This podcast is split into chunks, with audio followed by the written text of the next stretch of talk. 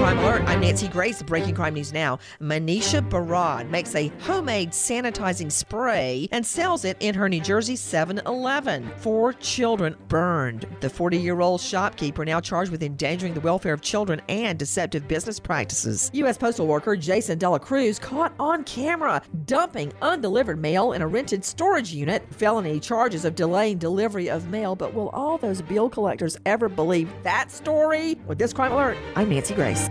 Prescription products require an online physician consultation and are only available if the physician determines a prescription is appropriate. Subscription required. See website for full details and important safety information. Hey guys, good news. The expensive little blue pill is now generic, which means the prescription medication to treat ED is super affordable at forhims.com. And now get your first online doctor's visit free at forhims.com. That's right. Zero copay, no awkward face-to-face conversations to get your prescription. That's really good news. To start your free online visit, go to this exclusive address, forhims.com slash joy. That's F-O-R-H-I-M-S dot com slash joy.